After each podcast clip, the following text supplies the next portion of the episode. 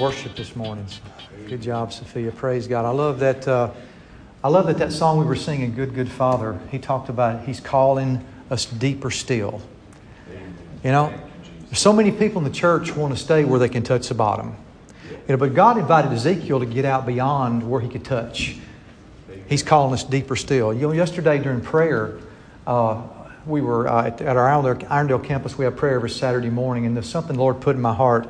Uh, one of the people there read a verse from Psalm chapter 2 that says that when they come against the Lord and His Christ and have them in derision, it says, He that sits in the heavens shall laugh.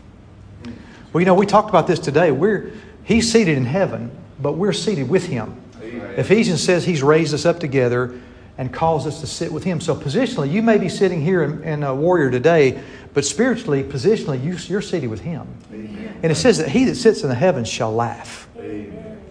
Praise God. And this came up in my heart. There's a verse in Ecclesiastes that says there's a time to weep and a time to mourn, but it's time to laugh. Amen. Thank you. You know, there's a verse in Job that says, At destruction and famine thou shalt laugh. Well, so many times something comes up and people will quote that verse. Well, you know, the Bible says, At destruction and famine thou shalt laugh. But it didn't say to quote the verse, it said to laugh. it said to laugh. I know that sounds crazy to the natural mind to laugh at problems, but at the beginning of this year on New Year's Eve, the Lord gave us a word that this would be a year of facing and overcoming giants. And when David faced Goliath, he ran to the battle. Uh, the word the Lord gave us was that that uh, five is the number of grace in the Bible. And when David stooped down, he picked up five smooth stones. He only needed one, so that meant there was plenty of grace left over for him. Amen. If he missed the first one, there'd be plenty of grace left over. But what Goliath got so mad about, he said, You're mocking me by sending this youth out to me. Well, many times in the, in the Gospels, you'll see that Jesus said something when he went to raise Jairus' daughter from the dead. It says they laughed him to scorn. Well, the word scorn means you give no respect to anything. And this is another thing the Lord said to me this morning. Said, Your giant does not deserve your respect. New Year's Eve, the Lord said to us that David did not look at Goliath and say, Why is this happening? He didn't say, What are you doing? He said, How dare you? You have no covenant with our God. Who do you think you are? He that sitteth in the heavens shall laugh. It's time to laugh. You know, the world wants us to weep and mourn and cry with everything that's going on. But if you're seated with a view from above, you can laugh. Glory to God. So, that's just a, an appetizer. How about that? Amen. So, we're, we're happy to be here today, guys. My name is Alan Duke. Melissa and I, now for about the past two years, have been the associate pastors at Life of Faith in Irondale. This is my wife, Melissa. Will you stand up for a minute? We've been uh, married almost 38 years this year, this September. She's put up with me that long. You know? uh, we've been together, dating in all, uh, 41 years, so y'all know we met in kindergarten, right? Uh, Proverbs chapter 12, verse 4 says that a, a virtuous woman, a worthy wife, earnest and strong in character, is a crowning joy to her husband. That's the Amplified Classic. So that's what she is to me. She's a crowning joy. We have two boys that are uh, grown and uh, they're married, and thank God they're paying their own bills now. What, what freedom! What freedom that is. And then we have two granddaughters that we're really kind of ashamed of. We don't, we don't talk about them a lot. I literally have 13,874 pictures of them on my phone. So we love them, but we, we got the opportunity to, to live near them. Uh, we, we moved into the same neighborhood with them about four months ago. We're right down the street, get to see them all the time. So praise the Lord. Now, we came up in a Rhema church, uh, Melissa and I were members of a church for over 26 years. I was on the worship team. Uh, Melissa actually was the membership director there for many years. Uh, so we cut our teeth on the integrity of God's Word. Amen. We, we cut our teeth on that. And we still believe in that. Uh, over the past five years, we've been on a journey uh, that's led us here today, and we'll tell you a little bit about that today. We graduated from Charis Bible College two years ago. Uh, we have a, a, an Irondale campus where we actually have a, a satellite campus of uh, Charis Bible College, and we graduated there. And thank God uh, we were able to become pastors there. Loving it, having, having the time of our life. And we love these guys right here. I tell you what, we're cut from the same cloth. Yes. There's such a kindred spirit between us and Brad and Selena, and, and we love them and their family. You know, I, I told uh, Selena this, Brad, I think you were in Royal Rangers that night, uh, Wednesday night a, a, month or so ago, that I see you guys just like on Thanksgiving, you see the pictures of the Horn of Plenty. There's just plenty in you. So much on the inside of you. What a spiritual legacy you're setting up. Praise God. And, and you're full. And there's plenty. Uh, Paul said this He said, I'll be delivered by prayer and the supply of the Spirit of Jesus Christ. That supply is unending. And you're planting that in the people here. And, and Pastor Kevin, glad to see you, brother, stepping into a calling. I just believe something's breaking free in you today. Praise the Lord. And I love their family. You know, their kids intimidate me a little bit because they're smarter than I am. we had dinner with them not too long ago, and I said, Where's the children's table? I need a coloring book, please. uh, Sophia's here quoting case law from, uh, you know, the Darwinism, and they're talking about the theory of relativity. I'm like, I'm out. I'm just totally out. So, anyway, if y'all will open your Bibles to 2 Corinthians chapter 12. This is a verse that the Lord, I get the privilege of working with all the leaders of all the teams and the the pastoral staff and just get the honor of working alongside with Brad and Selena. But this is a, a verse the Lord gave me about the leaders uh, of the church this year. And it's such a heart of ministry. This is what I love about it. 2 Corinthians chapter 12 and verse 14. He says, Behold, the third time I'm ready to come to you, and I will not be burdensome to you. You know, ministry should not be burdensome. Amen. It should not be burdensome. Absolutely. He said this, and I love this phrase. He said, I seek not yours, but you. I'm not looking for anything from you, I'm looking at you. He says, For the children ought not to lay up for the parents, but the parents for the children. Now, so, for so many years in Christendom, people got off track with thinking that everybody ought to lay up for the, the preachers and take care of the preachers. It is almost like the Levitical priesthood. Everybody's taking care of me. But Paul uses the example here of parents and children. He said, you know, we're called, ministers many times are called spiritual fathers to people because they're pouring into people's lives and they're helping them grow. He says, I don't expect the children to lay up for the parents, the parents lay up for the children. I'm not looking for you to do anything for me, I'm looking to pour into you. He goes even further, and those of us that are pastoring will understand this verse. He says in verse 15, I will very gladly spend and be spent for you. That's the heart of ministry. Yes. We'll spend and we'll be spent for you to the point where we're looking for nothing from you but to put something into you. And he says again, think we excuse ourselves into you. Now, in this era of what I call post scandal evangelism, you know, people have to excuse everything they say. So hopefully we won't have to do that so much today. If you'll understand the spirit, if you know these guys at all, and those of you that are visiting, we can just tell you a little bit about them today. But he says, Do we need to excuse ourselves to you? We speak before God in Christ. Brothers, we do all things, dearly beloved, for your edifying. That's the heart of ministry. That's the heart of our church. And like I said, this is the verse that so describes so well life of faith. You know, um, over the past several years, Melissa and I have had the opportunity to be behind the scenes uh, as part of the pastoral staff. We've traveled with these guys. We prayed with them. We fellowshipped with them. We traveled to the top of Pikes Peak with them. That was a fun experience. We've seen them at good, we've seen them at their best, we've seen them at their worst. And what I can tell you is this we've never seen not one speck of anything in Brad or Selena and Kevin and Mark or Jennifer, who are senior pastors at Life of Faith Irondale, or Melissa and ourselves, not one speck of anything that's designed to take anything from anybody, but always to give, always to put something into people, always to help people grow and develop and reach their potential. That's ministry. Praise the Lord. So, Today, what I kind of want to talk to you guys about uh, is uh, we have a, uh, a, Sunday morning Bible class at the Irondale campus called Bible and Biscuits. Where else but in the South can you have a class called Bible and Biscuits? I love that name. Uh, our, our, pastor, uh, one of our executive pastors, John Fant, came up with that.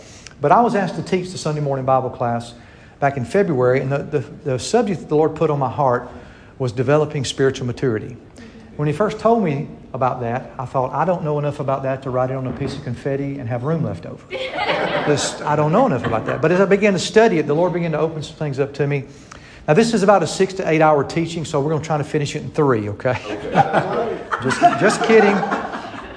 Just kidding. I'm just kidding. We want people to come back. I know. That's what, that's what Sophia said. Amen.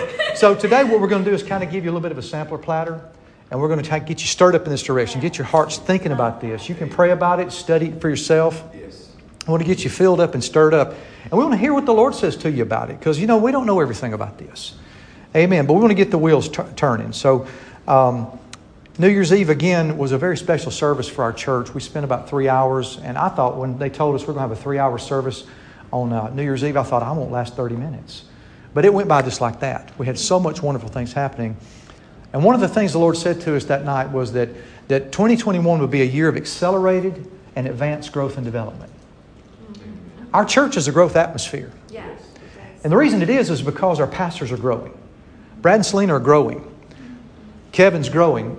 Mark and Jennifer are growing. Melissa and I are growing. And when things are growing in you, things around you grow. Amen. I call our church a Holy Ghost greenhouse. Amen. People are just growing and developing by leaps and bounds. And uh, we have to ask ourselves sometimes if things around us are not growing, we have to look in the mirror sometimes and ask ourselves, are we growing? Because when you're growing, things around you grow. Yes. There's a verse in Proverbs that Brad and I have had good discussions about, actually at Tony's restaurant last time. Uh, uh, Proverbs 4.23 says this, that um, you want to keep your heart with all diligence, for out of it are the issues of life. That word issues from the Hebrew is boundaries. Yes. We set our own boundaries Very good. out of what flows out of us. You know, sometimes we think people are holding us back, but no, what flows out of us is what's setting the boundaries of our life. And if we grow, our boundaries grow. Yeah. yes. Amen. Yes. Now, this is a present truth. Uh, Peter says this in 2 Peter chapter 1, verse 12. This is a verse the Lord's really put on my heart lately. Wherefore I will not be negligent to always put you in remembrance of these things, though you know them. Now, you wonder sometimes why your pastors say the same things over and over again. it's because Peter said this more than once, and uh, Paul said it to Timothy. I put you in remembrance of some things. You know, we always need to remind ourselves of who we are in Him, how good He is to us. That's why we sing songs like Good, Good Father. We need to hear it. Yes. We need to hear how good He is. Yes. But he says this even though you know these things and be established in present truth. Now, the Bible's a big book, okay? So you need present truth, not new truth, but what is the Lord emphasizing to us right now? I believe for right now, for life of faith, what He's put on my heart is emphasizing this subject of us growing and maturing and developing. Present truth. And we hold on to it. And we not only just study it, we talk it. Amen. Are you stuck in life? You know, stuck stinks. Yeah. Been there before. Stuck stinks. But what I did find out is in my life where I was stuck, I learned that I needed to outgrow where I was. And if I outgrew where I was, promotion came easily. That's right. yeah. I saw things I'm stepping into today over 35 years ago, but I wasn't ready for it. I had to grow, I had to develop, I had to mature. Praise the Lord. That's awesome. So I believe today you guys are going to receive some impartations from the Holy Spirit, some establishing in the faith. That's a lot of what mine and Melissa's ministry is about, is impar- impartations Yes. and things being developed. You know, there's seed on the inside of you that's been planted there since you were a child. Yeah. There are things planted in you, and all it takes is a little bit of water. You know, you ever now? You guys ever heard of the Atacama Desert in Chile? They, they probably, the kids probably have. I, I bet Selah has. She's probably she she could come up and tell this story for me. I bet. There's a there's a, a, a desert in Chile. It's the driest place on earth. Uh, meat won't spoil there. Metal will not corrode there. It's so dry. The average rainfall there is about a half an inch a year. It's desolate. It's compared, uh, the, the Guinness Book of World Records calls it the driest place on earth. It's compared to the surface of Mars. However, every few years, they'll get some rain. So in about 2014, they got five inches of rain in one month. Their average rainfall is about a half an inch a year. Now, you can spit more than that, okay? half an inch a year. But in one month, they got five inches of rain. And you know what happened? Thousands of plants began to grow in that desert. You know why that was? The seeds were already there. All it took was some water. The seeds are in you. All it's going to take is some water. That's why we need these atmospheres of people, praise the Lord, where you're being poured into you, watering seeds that are inside of you so it'll grow. Amen. Praise the Lord. Now remember, as we begin to talk about spiritual maturity, I'll be the first one to tell you, I don't know everything about it. And that may be the first indication for all of us, is to realize we don't know everything. Amen. I, what, you know, the more I, I grow, the more I, I realize I don't know. Now, Paul said this to Timothy. If you look at 1 Timothy chapter 4, verse 13, Paul is talking about growth. Timothy was a young pastor in the city of Ephesus. I'm sure y'all are familiar with that name, Ephesus. But what a lot of people don't know, the city of Ephesus had almost as many people as the city of Birmingham. Over 200,000 people. It's a very big place. So you can imagine, you know, being a pastor there, especially a young pastor. That's why he told him, don't let anybody despise your youth. He told him things like, don't be ashamed of the gospel of me. Well, why would he tell him that unless he was tempted to? Yes. Praise the Lord. So he told him this. 1 Timothy chapter 4, verse 13, he says, Till I come, give attendance to reading, to exhortation, and to doctrine. Neglect not the gift that's in thee, which was given thee by prophecy in the laying on of the hands of the presbytery. Now, that word neglect is an interesting word. You can neglect things in a lot of ways. If you went up and looked up all the definitions of neglect, you can, you can just say, I'm turning my back on that, not, not giving any attention, and forget about it and let it die. That's neglecting. But also, if you don't grow something, if you don't put any effort into something, that's also neglecting. If we refuse to grow, it's neglecting. You know, there's a gift on the inside of each and every one of you, from the youngest to the oldest. I, I love seeing the little baby here. I, I've got a granddaughter about her age. There's a gift and a calling on that child. And seeds are being planted in her even today. And we need to grow from, from that point. And one day she'll walk into wonderful things. Amen. But Paul said in the next verse, verse 15, meditate upon these things, give thyself wholly to them, that thy profiting may appear to all. Now, here's the truth, guys, that we don't like to understand and, and know a lot of times is that everybody can see when you're growing. Very good. Very well said. And on the flip side, everybody can see when you're not. Very well. We don't like that part. Praise the Lord. Now, as we talk about maturity, I'll just move on from that. Just let that sit there. I think more than using the word mature, I know it. Is that a mic drop moment there? I'm sorry. I think more than using the word mature, I don't like the word mature from the standpoint that it indicates a landing place or a destination, that you're mature and now you're there. I like the word maturing. That's kind of the word we use in our Sunday morning Bible class is the word maturing. It's a process. You know, we're all in process. Yes. We're all at different levels of development and growth.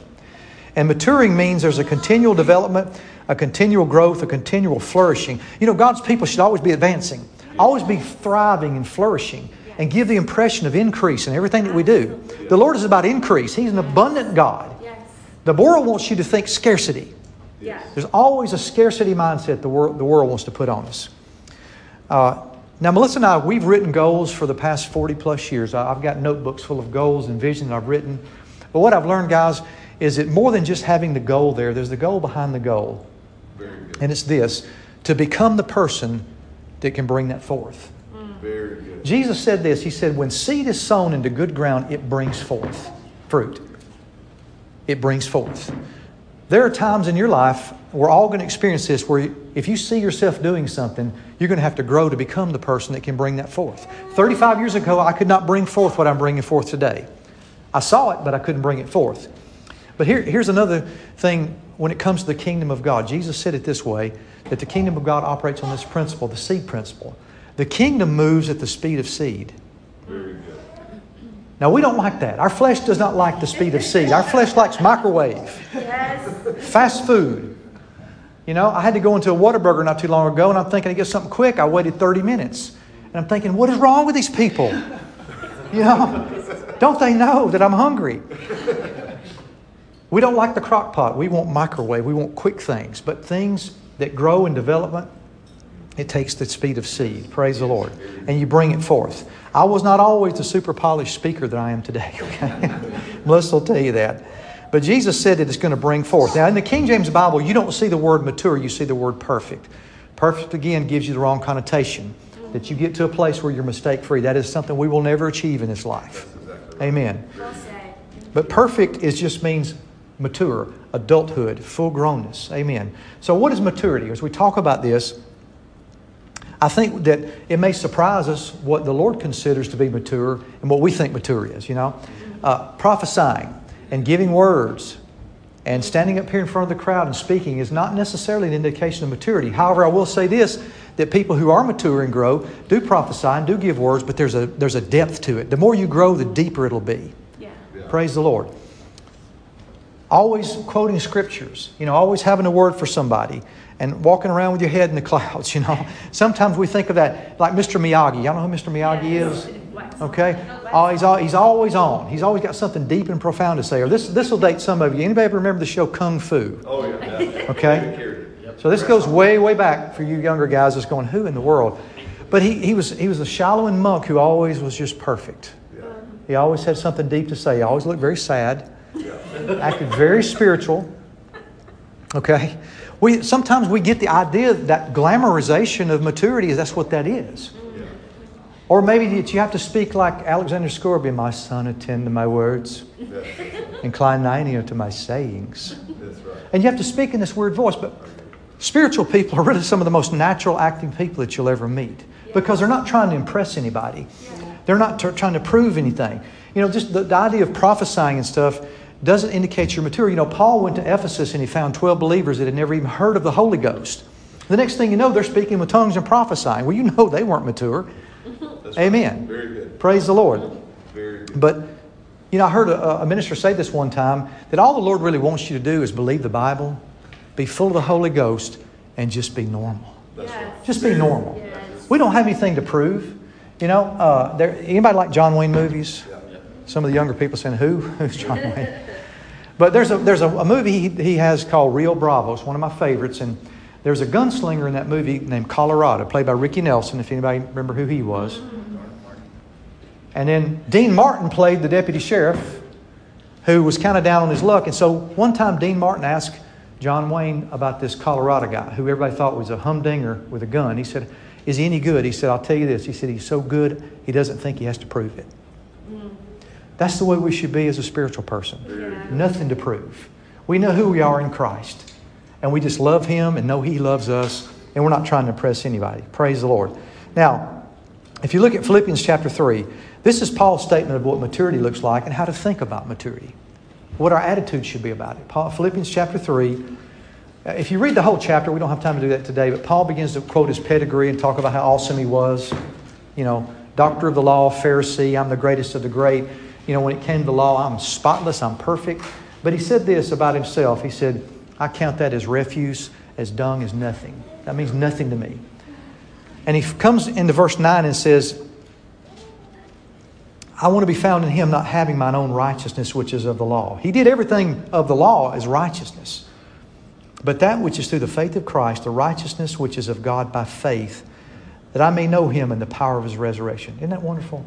To know him and the power of his resurrection. That's all we need to know, right? That's right. and the fellowship of his sufferings. And verse 11 says, if, I, if by any means I might attain unto the resurrection of the dead, not as though I'd already attained, either were already perfect or, we said, mature, but I follow after that I may apprehend that for which I'm apprehended of Christ Jesus. Verse 13, Brethren, I count not myself to have apprehended.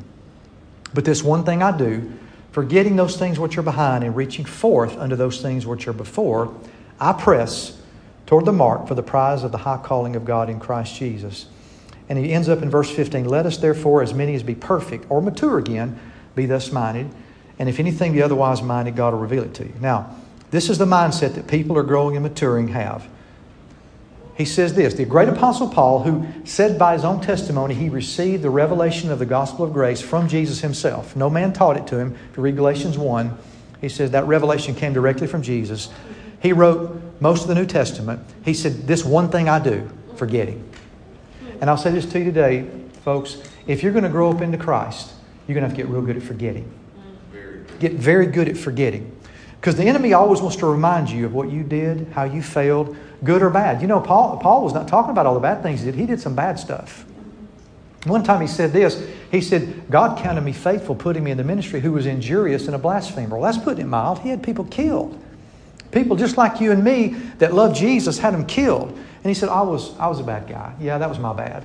My bad. But he said, yeah, but he said this one thing I do, I forget Yeah. the good and the bad. Because you can get stuck in good too. Yes. Melissa and I were stuck in a place not too many, many years ago where everything was good. Things were good. We weren't having any problems at home, but we knew the Lord had more for us and we couldn't see the way forward. But we were stuck in good. You can get stuck in good and sacrifice great.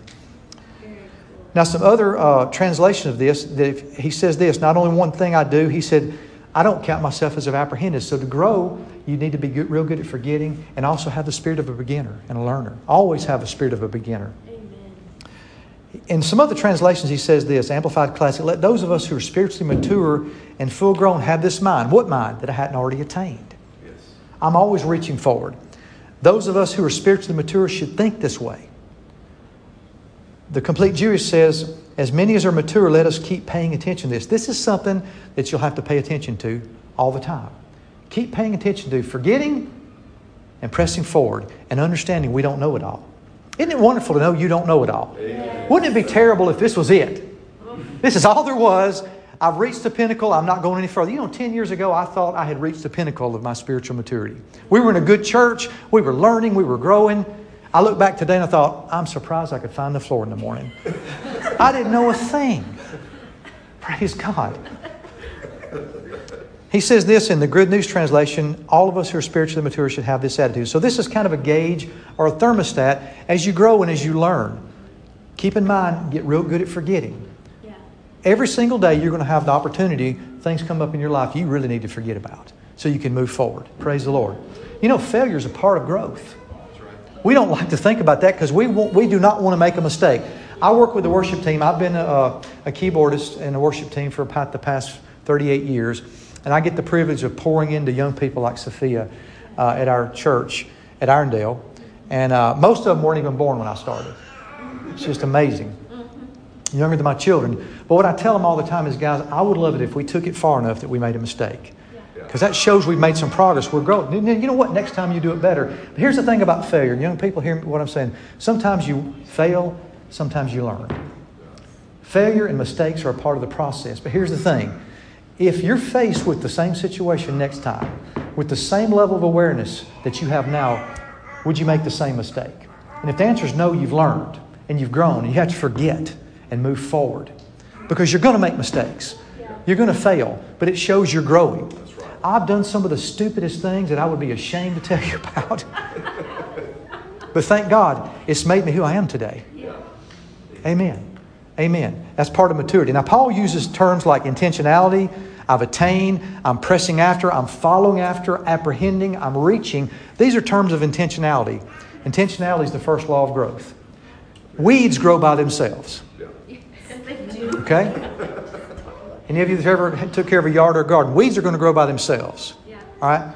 But if you're going to be, if you're going to bear fruit and do what Jesus said is bring forth, you're going to have to be intentional about it. Amen. And I'm finding out, like I said, the more that I grow, the more I realize I don't know. And that's a good thing. That's a wonderful place to be. Amen. Now, um, I've always been very, very intentional about my growth. Melissa and I just moved to a new house about four months ago, and we were shocked at how many books we own. We're like, where did these books come from? And she said, You bought them all. I mean, we're, we got boxes and boxes of books that date back 35 and 40 years. And for the vast majority of them, I've read most of them. But as I stood there looking at that, trying to figure out what am I going to do with them, mm-hmm. it's like the Lord whispered in my heart, Look at all the seeds you've sown in your heart over the years. All that's down on the inside of you.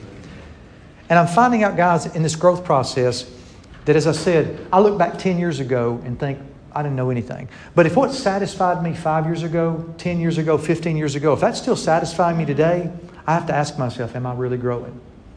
I get around people all the time that I've known for years, and it won't be five minutes. They'll be talking about the good old days when we were back there with brother so and so, and if we could just get back there. I don't ever want to go back there. Amen. Amen. I want to move forward into growth, changing. Hallelujah. People that are, you know, people that are maturing or growing still get excited about the basic things that we hear about the word and righteousness. Now I'm going to say a name that some of you will say, he's the greatest of all time, and some of you will say, boo, I don't like this guy. Okay. But Tom Brady just won the Super Bowl a couple, three months ago. I did watch the Super Bowl. I had a good time watching it. But what amazed me is a man 43 years old has seven Super Bowl rings. But those kind of guys, he is a master of the fundamentals. He works on it every single day. Professional athletes that we admire, they're masters of fundamentals. That's what they're good at. And these, what I'm talking about today are some things we can begin to master as fundamentals. Now, as you're growing, be gentle on yourself, guys, because you got to live with you. Okay, you got to live with yourself. Now, I used to be one of these kind of guys that would say all the time, "I'm harder on myself than anybody else." Anybody ever said that before? Anybody said it this morning? So, I used to say that. I wore it like a badge of honor that I'm just I'm hard on myself, and I would drive myself and my wife crazy with it because I wanted to be perfect. I wanted to be good because I never felt like I was good enough. And one day, as I was reading Matthew 11 28, where Jesus said, My yoke is easy and my burden is light, he said to me, Why are you that way? I'm not hard on you. Oh, you're talking about changing your thinking. He said, If I bring anything to your light, it's, it's light and it's easy. If anything heavy and hard, you put it there. Amen. As I heard a lady say one time not too long ago, uh, she said this. They were quoting the scripture in Proverbs that says, The blessing of the Lord makes rich and he adds no sorrow with it. If there's sorrow with it, something you added. The blessing of the Lord brings joy into our life. So make some mistakes and be gentle on yourself. So the first indicator is Paul said this thing get good at forgetting and press forward into growth. Don't perform mental postmortems, if you know what that means. Where everything you think, every mistake you've made, every decision you've made, you've got to autopsy it all the time. Learn to say, so what? And move forward. Praise the Lord. Amen. Now, let's look at Hebrews chapter 5. I know, I've done it before. Hebrews chapter 5. This is another indicator of growth, guys. Brad alluded to it this morning during communion. I love the fact you guys do communion every day. That, that, you know, I didn't grow up taking communion, and that, that revelation means so much to me and Melissa. We take it at home all the time, and it's just helped us so much. Hebrews chapter 5, verse 13 says this For everyone that useth milk is unskillful in the word of righteousness, for he is a babe. So Paul clearly tells us that spiritual babies are unskillful in the word of righteousness. But strong meat belongs to them that are full age or mature, even to those who by reason of use have their senses exercised to discern both good and evil. Now, we don't have time to break all this apart, but he says strong meat. Well, if you can be unskillful at something, he says babes are unskillful at the word of righteousness. Well, if you can be unskillful, then you can be skillful. Very good. Just like Tom Brady, you know, you can be unskillful at throwing a football or you can be skillful at, at it. Yeah. Now, the Lord's been emphasized, another thing He emphasized to us New Year's Eve was lean into righteousness more than ever. Because the enemy's coming against our soul more than ever. This isolation that we don't have time to get into, but it's demonic. It pulls people's souls down. My, my father hasn't been out of the house. He's 87 years old. He hasn't been out of the house more than once in a year. He's isolated. Stay six feet apart. Don't get around anybody. Don't hug. Don't touch. Don't. It, it's, it's designed to tear apart your soulish area. Yes. So we want to lean into righteousness more than ever. Now, um, Brad mentioned this about 100% right with God. Uh, y'all remember Brother Shane Holsgrove when he came to the ballpark that night? Well, I don't know if y'all remember this, but he's a minister from South Africa that we dearly love, him and his family. But he was talking about righteousness, and we were over there.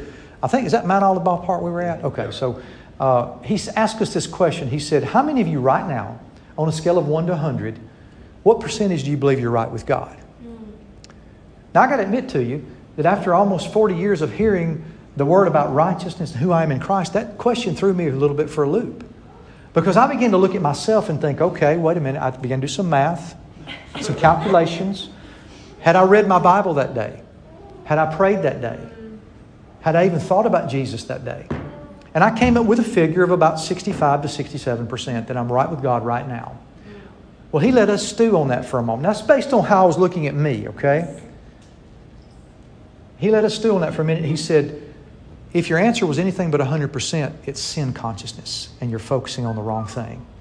Oh, you're talking about setting you free. We go around the house all the time going, thank God I'm 100% right with Him all the time. Now, do I make mistakes in my flesh? We said this before. You're not going to be perfect in the flesh, but positionally, you're right with Him. That's exactly right. Amen. Amen. Skillful at the word of righteousness. Guys, we've got to get very skillful at thinking this way. And if you make a mistake, master the art of forgetting. And remind yourself that you're 100% right with Him all the time. If there's something you need to get right with Him, then get it right with Him. But praise God, He's not mad at you. Amen. You know, Brother E.W. Kenyon said this that he said that the perception that religion gives us is that God is an austere, horrible, mean being that's just looking for you to make a mistake. But no, He's a Father who loves us dearly. Believers, Christians who are not skillful at the word of righteousness are going to be defeated at every turn because the enemy quickly reminds them of who they're not. Yes. But we have to remind them of who we are.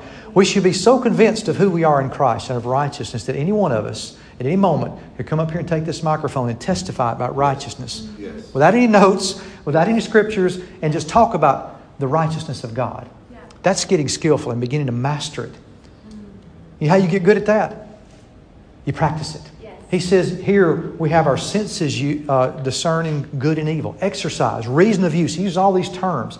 Now, who loves to exercise?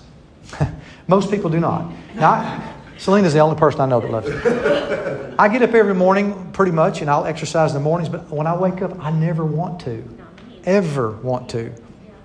But exercise, reason of use. Amen. Words of righteousness, getting you finding scriptures. Go to go into Bible Gateway, Blue Letter Bible. There's there's no end of resources online right. where you can look up verses on righteousness Yeah. and put it in your heart. Now this is what I've learned to do, guys. When I see the word righteous or righteousness in the Word, I'll stop and say, That's me. That's right. That's me. I do it all the time. I, I'll, well, we were reading, we've been reading Proverbs a lot at the Irondale campus on Wednesday nights, and I'll go through the Proverbs and I'll see verses like, uh, the righteous are delivered. That's me. Yeah, that's so good. In the house of the righteous is much treasure. That's talking about me. That's right. Nice. Anywhere you see that. And you get it on the inside of you. You don't just talk about it at church. You know, we can talk about righteousness all day on Sunday morning, but on Tuesday afternoon, when, as we say down here in the, in the South, the wheels are running off, are you beginning to talk about how righteous you are before Him? Reason of use, habit, practice. You know, you need healthy spiritual habits. We had this discussion at your house the other night, Brad, is that so much now of the church is about not being under law or legalism because we- we're getting revelation of the, of the grace of God like we never had before. But there's a, there's a difference between legalism and healthy spiritual habits. Very good. We need to read our Bibles. We need to feed on these things. Now, if you don't, is God going to love you? Of course He is. Are you still 100% righteous whether you read the Word or not? But it affects your heart. Yes. It affects how you think about Him and how you think about yourself. Your senses discern awareness. This is about awareness. This is not about judging yourself or getting under condemnation. This is about new levels of awareness that you're thinking at a higher place than you've ever thought before. So. That higher place is, I forget it and I'm Yes. moving forward. Yeah. Get skillful at the word of righteousness. Praise the Lord. And a lot of people might say, Oh, I, I know about righteousness. But you know, f- folks, if something is old to you, it may not be real to you.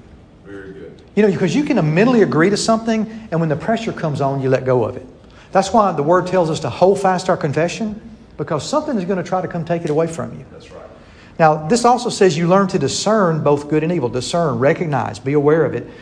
Good and evil, when, when I was reading this, the Lord just kind of impressed me. He's not talking about the ultimate struggle in the universe between good and evil, you know, between Batman and the Joker, you know, it's not, not between good and evil in that sense. There, there are over 592 references to the word evil in the Bible. Now, I don't recommend you go read them all because it won't edify you. But what we think of evil, God calls this when the 10 spies went into Kadesh Barnea and came back and said, There's giants in the land, we can't overcome them, God called that a doubt, a, a, report of doubt and unbelief. He called it evil. That's right. Doubt and unbelief in the, in the sight of God is evil. He calls pride evil. Yeah. He calls the love of money the root of all evil. I would submit to you that anything that comes against the righteousness of God in your life, you should discern that and say, That is evil. That's very good. Anything that goes against the new covenant of grace and the goodness of God in your life, you should look at that and say, No, that's evil. That's right. Paul said, Anybody that preaches a gospel that's different than mine is cursed. Yes. It's going to come at you every single day to pull at you, trying to get you off of it. Anything that's not of love.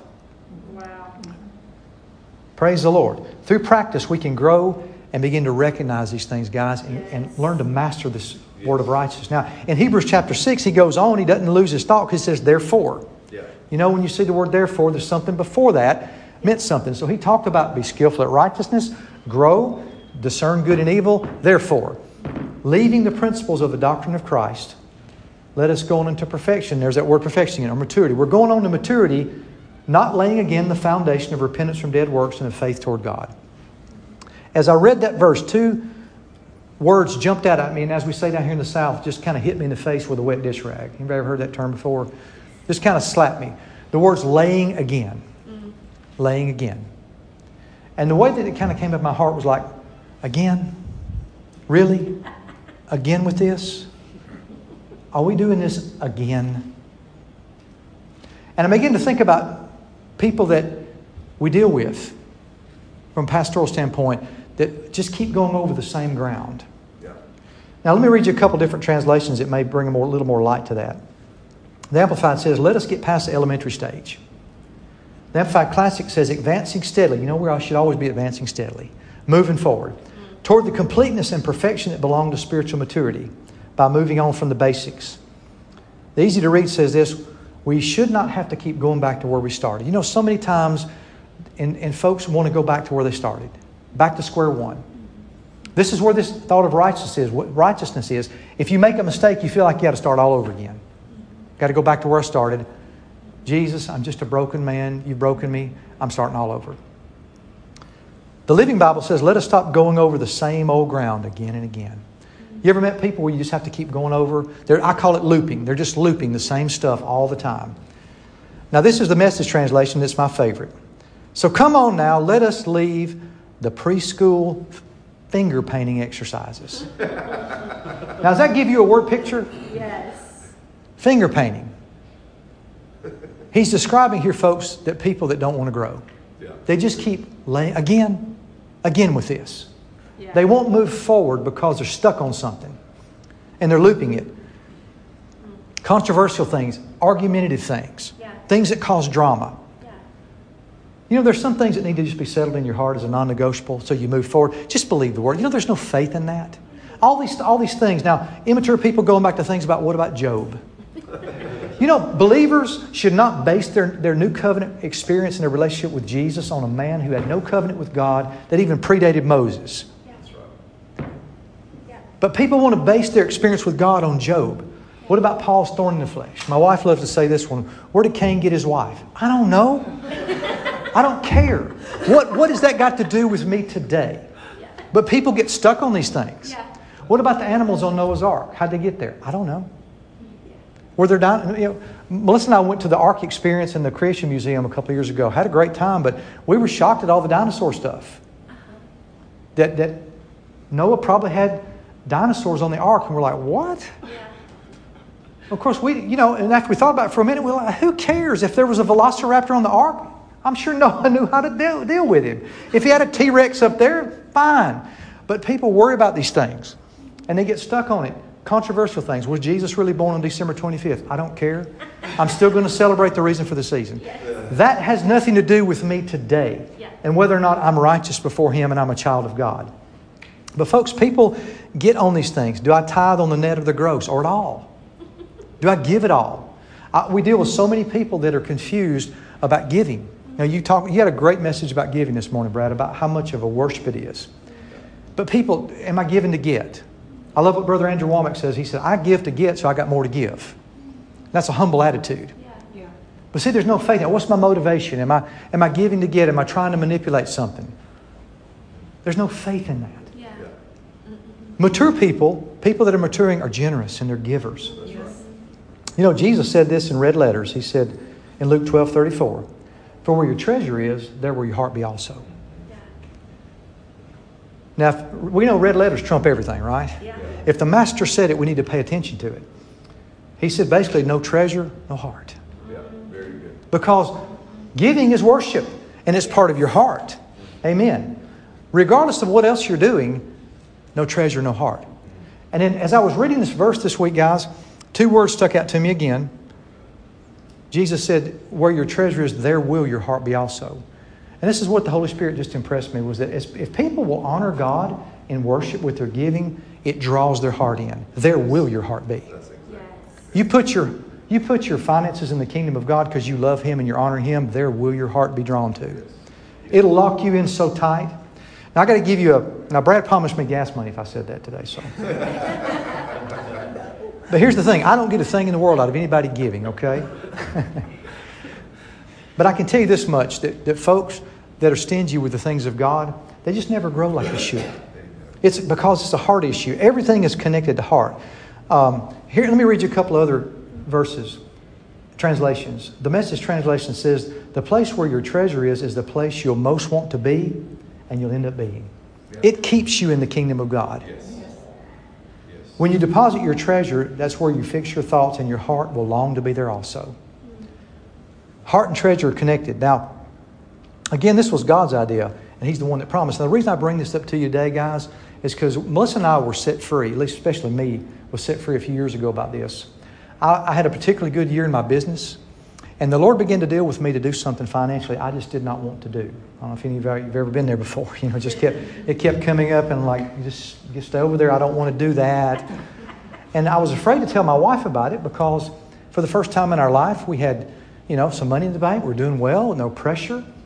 And I didn't want to tell her because I thought she might get upset, upset at me. But what the Lord began to talk to me about was if you'll obey me in this, it'll open doors for you you cannot open for yourself. And He said, the reason that you're afraid is because you're thinking like you're poor, even though you have some money in the bank. And I didn't realize that I was thinking poor. Mm. It was a spirit of poverty. You know, poverty is a spirit. Yes. Poverty doesn't mean you, you live under a bridge and you're homeless. Poverty means that you think scarce. Yes. You think that I will never have enough. The enemy always wants you to think you're not enough and you don't have enough. Very good. He always wants you to think that way. Now, this was God's idea. All of this was always God's idea. We have to just believe Him and accept His word and acknowledge it. Proverbs 11 24 says this There is that scattereth and yet increaseth, and there is that withholdeth more than is meet, but it tendeth to poverty or scarcity. Now, you do withhold some. He said there's, there's those that withhold more than they should. You should withhold some. You ought to save. You know, I think sometimes when you get on the subject of finances and giving, that people like, shut up, preacher, we don't want to talk about that because they think that Jesus has looked at them like the rich young ruler and saying, You sell everything you have and give it away and come be poor and follow me. Right. But nobody said anything like that. He says, There's he that scattereth, the liberal soul shall be made fat, and he that watereth shall be watered himself. I love the message translation. The world of the generous gets larger and larger. Larger and larger. I can tell you guys that Melissa and I, we did what the Lord told us to do, and over the past several years, He's brought us in the best shape of our life. We learn, we love to give because we learn this much that it's worship. Yes. And the world, our world got larger and larger. Those who uh, help others, excuse me, those who bless others are abundantly blessed. And this is one for your refrigerator right here. Anybody have refrigerator scriptures? This is the Passion Translation. Generosity brings prosperity, but withholding from charity brings poverty. Those who live to bless others will have blessings heaped upon them. And the one who pours out his life to pour out blessings will be saturated with favor. That's the heart of the generous one. That's the heart of the giver. Is I'm pouring out my life to bring blessings upon others, and, he, and blessings are heaped upon me. Now, what's this got to do with spirit, developing spiritual maturity? Everything, Yes. Because you're holding back part of your heart. yeah. yeah. Praise the Lord. Amen. And this is why many have struggled. Like I said, poverty doesn't mean you can't feed your family. Poverty means scarcity. And many have struggled because of this, because they hold that part of their heart. Praise the Lord. Now, um, we talked about righteousness, becoming skillful in righteousness. We talked about not laying again the foundation. You know, people do the same thing uh, with spiritual gifts, tongues, things like that. I don't understand. You don't have to understand everything. The Lord wants us to believe it. Brad talked this morning about pray with the Spirit, pray with the understanding. Just believe it and act on it. You don't have to understand. I don't understand everything about it. Okay? I walked. I was raised in a Pentecostal setting. Got filled with the Spirit when I was 12 years old. 48 years ago. I still don't understand near everything about it. We're learning more every day. Praise the Lord. So hear what I'm saying and not what I'm not saying. Asking questions is wonderful. Mark, Pastor Mark and Pastor Brad do a wonderful job of answering questions. I want to grow up to be like them one day and answer questions really good. But it's when people say, I want this question answered and I'm not going to move forward until I get my answer. Yeah. Right. And really, the indication they're giving you is until I get the answer the way I want it to be done. Right. Yeah. I'm not going to move forward. Right. That's what I'm talking about. We should always want to answer, ask questions, but there's just no faith in that heart that says, I'm not going to go forward until I get my question answered. Yeah. Very good. So, not laying the same foundation, moving forward. Amen. Yeah. Now, I'm going to mention one more thing here. That's so good. We need, to, we need to follow good leadership in these things. We've got strong leadership at Life of Faith. And people that are maturing, people that are growing, are open to be corrected in these areas. And what's even more important is, is that people that are maturing and growing realize the need for correction. Yeah. Now, nobody, who likes to be corrected? Anybody? No. But it's not supposed to be done with harshness. You know, James says this that the wisdom from above is easy to be entreated, it's peaceable. You know, anytime the Holy Spirit's corrected me like that about money, it was so gentle. Yes. He says, Son, the reason that you don't want to do that is because you're thinking poor. Yeah. All immediately I saw the light. Yeah. And you know, when correction doesn't have to be a harsh thing, you're, you're constantly making corrections when you drive your car. Yeah. You're making just gentle corrections all the time. Yeah. Yeah. That's the way the Lord nudges you. Now let's look at 1 Corinthians chapter 1. Now, there's a lot in here that we don't have time to break apart. Just want to touch on a couple things. He says in verse 10, Brethren, I beseech you by the name of the Lord Jesus Christ that you all speak the same thing, that there be no divisions among you, but that you be perfectly joined together in the same mind and the same judgment. Now, wouldn't church be wonderful if that's the way it was all the time? he's, he's describing a mature church, is we're all speaking the same things. You know, all these things that are coming forth, we talked about present truth. All these things that are coming forth that the Lord is emphasizing, we need to be talking them all the time to each other. Nothing would thrill me anymore than if we came in church every, every week and people talking about overcoming giants and we're the righteousness of God in Christ. Because you know, when people are full of things, you don't have to coax it out of them, right. it comes out. That's right. Yeah. Those of us that are old enough to remember way, way years ago that when you pumped gas, we didn't have the automatic shut off. Remember that? Yeah. And you go over there and you ring that thing up and you put the thing in there. Well, the way you knew the tank was full, it started popping out. Yeah. Well, the way you know your tank is full, it's coming out of you. That's right. Very. Amen. Very good. And he says this in verse 12 Now I pray that every one of you saith, well, I'm sorry, verse 11. It's been declared to me uh, of you, brethren, of them that are in the house of Chloe, that there's contentions among you, that I'm of Paul, I'm of Apollos, I'm of Cephas, and I'm of Christ. Is Christ divided? So he's talking about people focusing on either good things about ministers or bad things about ministers. You know, some people just won't listen to certain ministers because they don't like the way they look or what they stand for or something they heard about them. You know, most of the time those things are lies anyway. Yeah. Yeah. But the bottom line is, is I, I- I don't want to listen to him. I want to listen to brother so and so.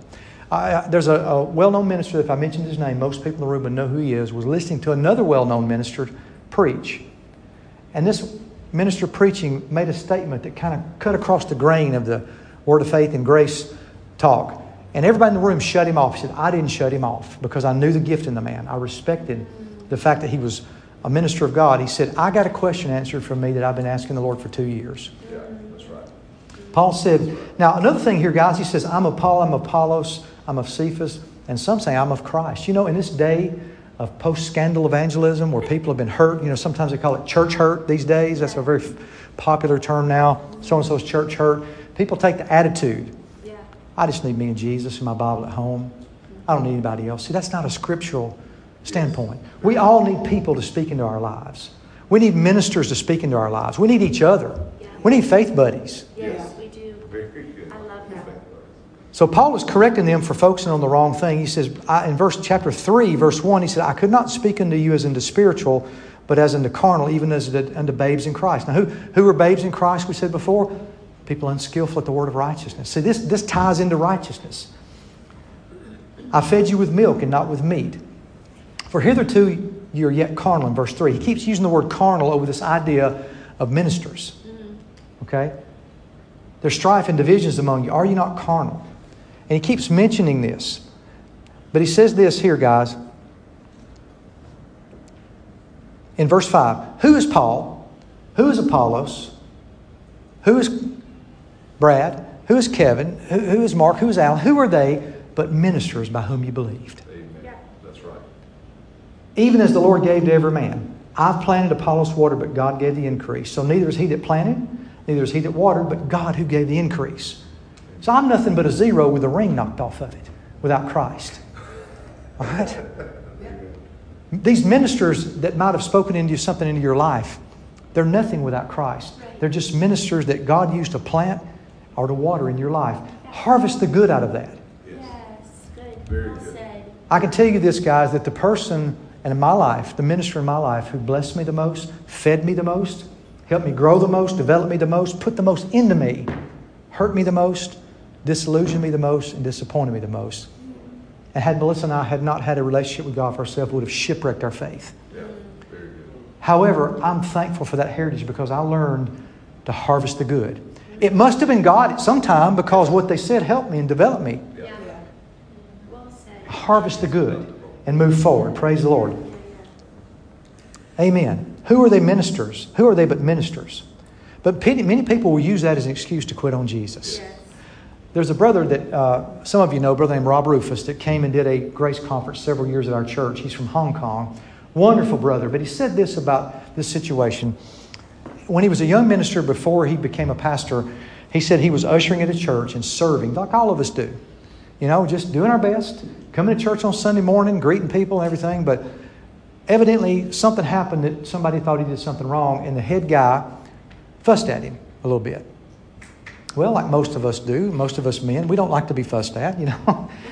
so he kind of bowed up and said, Well, I'll tell you what, I'll just quit. And he said, All of a sudden, the Holy Spirit on the inside of me said this. He said, Son, don't punish me because he acted unwisely. And that made a profound effect on me. You know, all people have the opportunity to act unwisely at some time or another. The Lord said to him, You don't know what kind of pressure he's under right now. You don't know what he's dealing with. Thank God Brother Rob didn't quit. He kept going because he has a wonderful ministry today. But what we want to do, guys, is we want to filter everything we see through that experience of somebody that hurt us. Now, hear, hear what I'm saying and not what I'm not saying. I'm not saying people have not been legitimately hurt Yeah. in the past. However, if we dwell on it year after year and meditate on it year after year and we don't move forward, it stunts our growth. Very good. I heard a forgiveness secret one time by one of my mentors. I wish I could take credit for it. I would. I'd, I'd patent it. he said this. He said, when it comes to forgiveness and things like that, people that have hurt you, he said, when that person crosses the street of your mind, if you can get that reference, Yeah. that person just walks across the street of your mind. When you think about them, do you react with hatred and bitterness and cursing? Or can you stop and say, I bless them. I wish them the best. I release them to their highest good. Very good. And then forget about it. Very good. We need to master that. It'll affect your spiritual growth. Yeah. If you can learn, uh, that person I'm talking about that hurt me the most, anytime they cross my mind, I immediately stop and say, I bless them. That's been 10, 15 years ago. But you know what? Church hurt can last for years in people. Yes. And it, this, is, this is designed to hold people back. Yeah. Praise the Lord. If they ever did anything positive in your life, they either planted or they watered, but it's God that gives the increase. Yes. It's God giving increase. Amen.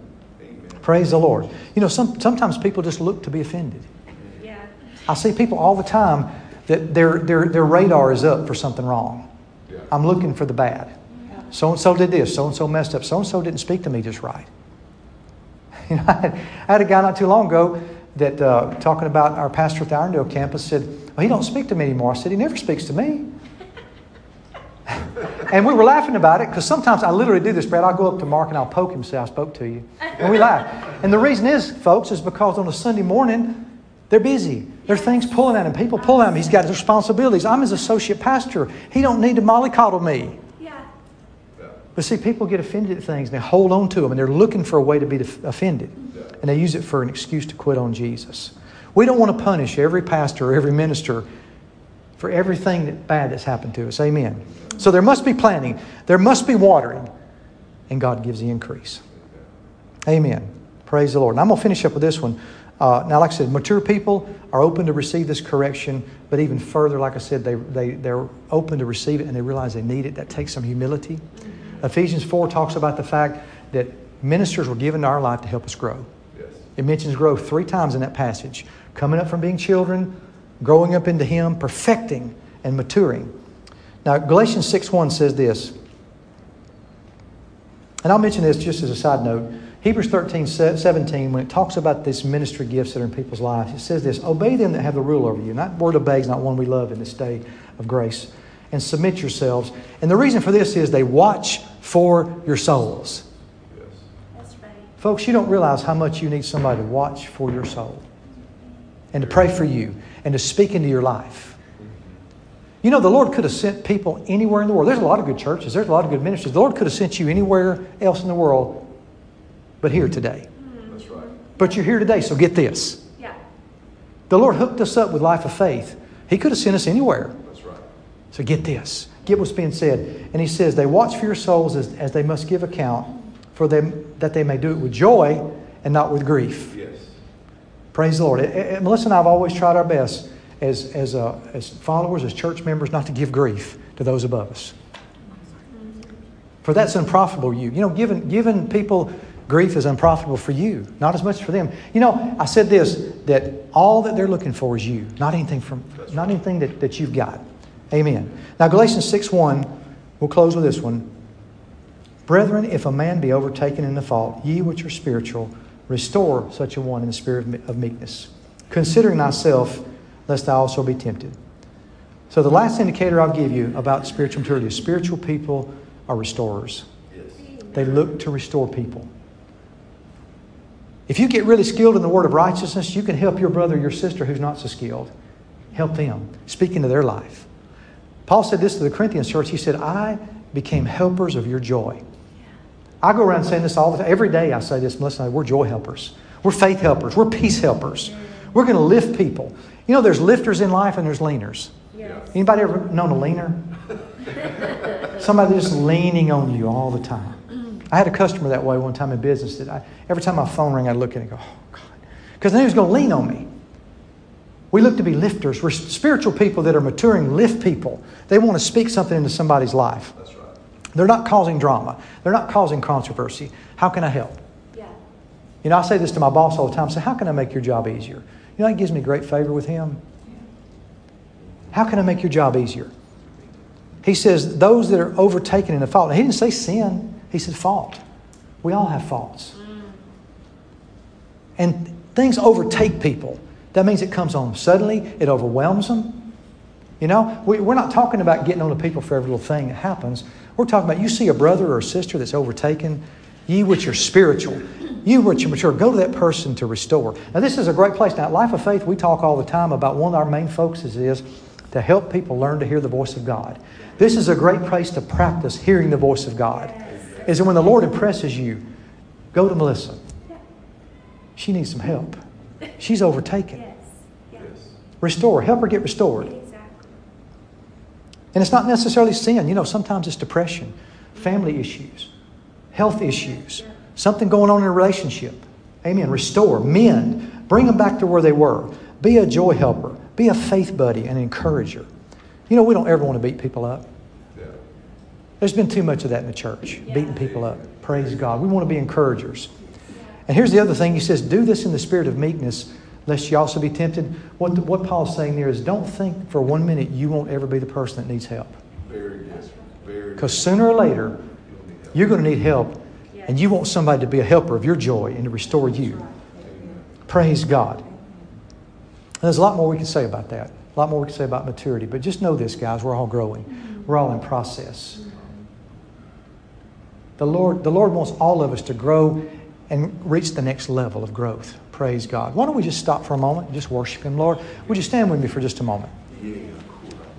Lord, we worship you. We thank you, Lord, today for light and revelation. Lord, I thank you today that as we've spoken, Lord, you're anchoring some things in people's hearts today. Anchoring some things in people's hearts. Oh, Lord, we thank you for revelation. That, Lord, our hearts are engaged with you today. We worship you, Lord. We thank you, Lord, that we're growing in you. And, Lord, we do it with a, a spirit of humility and a spirit of thankfulness. Oh, Lord, we do recognize we don't know it all, but we're growing. Lord, we put those things behind us. Lord, I speak over everybody here, Lord, in Jesus' name, that revelation sink down into their hearts and water the seeds that are on the inside of them. That they think with a new level of awareness, Lord, of how much you love them, that they can put things behind and move forward into their growth. For you're a good God. You're a wonderful God. Glory to God. We thank you, Lord. We thank you, Lord. I just see things breaking loose in people's hearts today. Things that have held people in bondage, they're just going to move forward. They're going to let some things go. Lord, we just let those things go. Anything that's held us back, Lord, we just let it go like a weight. We just drop it. Yes.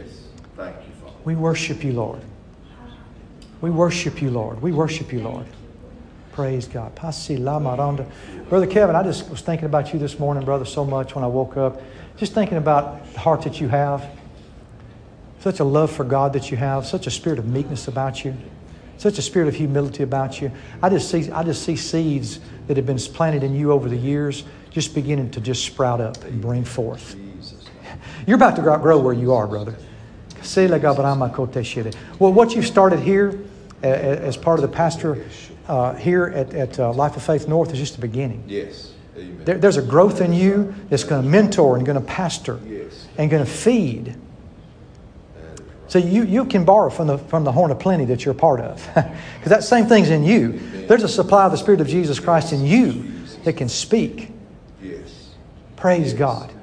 And I see that just being a voice, a, a lifter of people, like, like a human drinking fountain. You're just pouring out and pouring out, and it's never ending. Yes. It's never ending. Praise God. Jesus. Let's just worship the Lord. Pasalago romo selagabata shtele. We worship you, Lord. We worship you. We worship you, Lord. We worship you, Lord. We thank you, Lord. We thank you, Lord. We thank you. We thank you. Praise God. I just, I just love this, to see this family over here. You guys, man, I, I look back and think where I was at your age and, and just think about the future that you have. There's so much potential represented in, in these young people here, this family. Lord, I speak blessing over them right now. I thank you, Lord, that you're revealing unto them their call, their purpose. That today is a new step of growth for them, a new level of awareness over them, Lord. This family, I thank you for giving divine wisdom to the parents. That their love would abound yet more and more, and they would grow and begin to walk worthy. They're already worthy before you, Lord, but you show them how to walk in that worth. How to walk in that place of worth before you, bearing fruits of righteousness. Lord, I thank you that you guide them, Lord that they're divinely guided. They'll know to take the right turn in the road. They'll always know the right turn in the road, Lord. And you'll reveal it to them, Lord. You're, you're raising their level of awareness.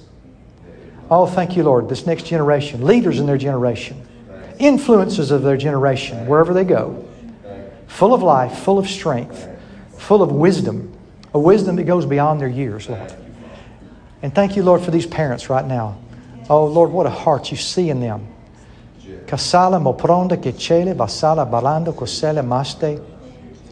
Oh, thank you, Lord, for giving them just fresh, fresh revelation of how much you love them and that family, and Lord, how to lead them. Thank you, you bless them. You know what? The, uh, Paul said this. He said, "When I bless with the Spirit."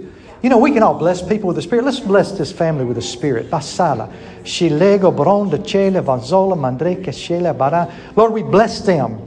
We thank you, Lord, for increasing them. That there's a spirit of increase upon them and their children and their family and their grandchildren. Salama ronda beshtele kapase. A spirit of increase is upon them. A spirit of wisdom is upon them. And fresh revelation of who you are in them, Lord, and who they are in you. And Lord, that you live in them. You move in them. Thank you, Lord, that they'll grow and develop more than they've ever grown before, Lord. Hallelujah. Fresh revelation, fresh revelation, fresh revelation, Lord. A time of refreshing for them this morning, for the entire family. Oh, your goodness and your mercy, Lord. Thank you. Lord, we thank you. We thank you so much today, Lord. Praise God. Praise God. Let's praise Him one more time. Lift your hands and worship Him. You're so good. You're a good Father. Lord, thank you that you take us deeper than we've ever gone before. You draw us out deeper, Lord. We don't have to touch the bottom. We're trusting you. You draw us deeper, deeper into the things of God. Deep calls unto deep. And this morning, we're calling deep out. we're not going to hang out in the shallow waters where we can reach the side of the pool anymore. We're walking out into deep waters right now, Lord, where nothing is beyond, beyond underneath us but the everlasting arms. The everlasting arms are beneath. Glory to God. Praise you, Jesus.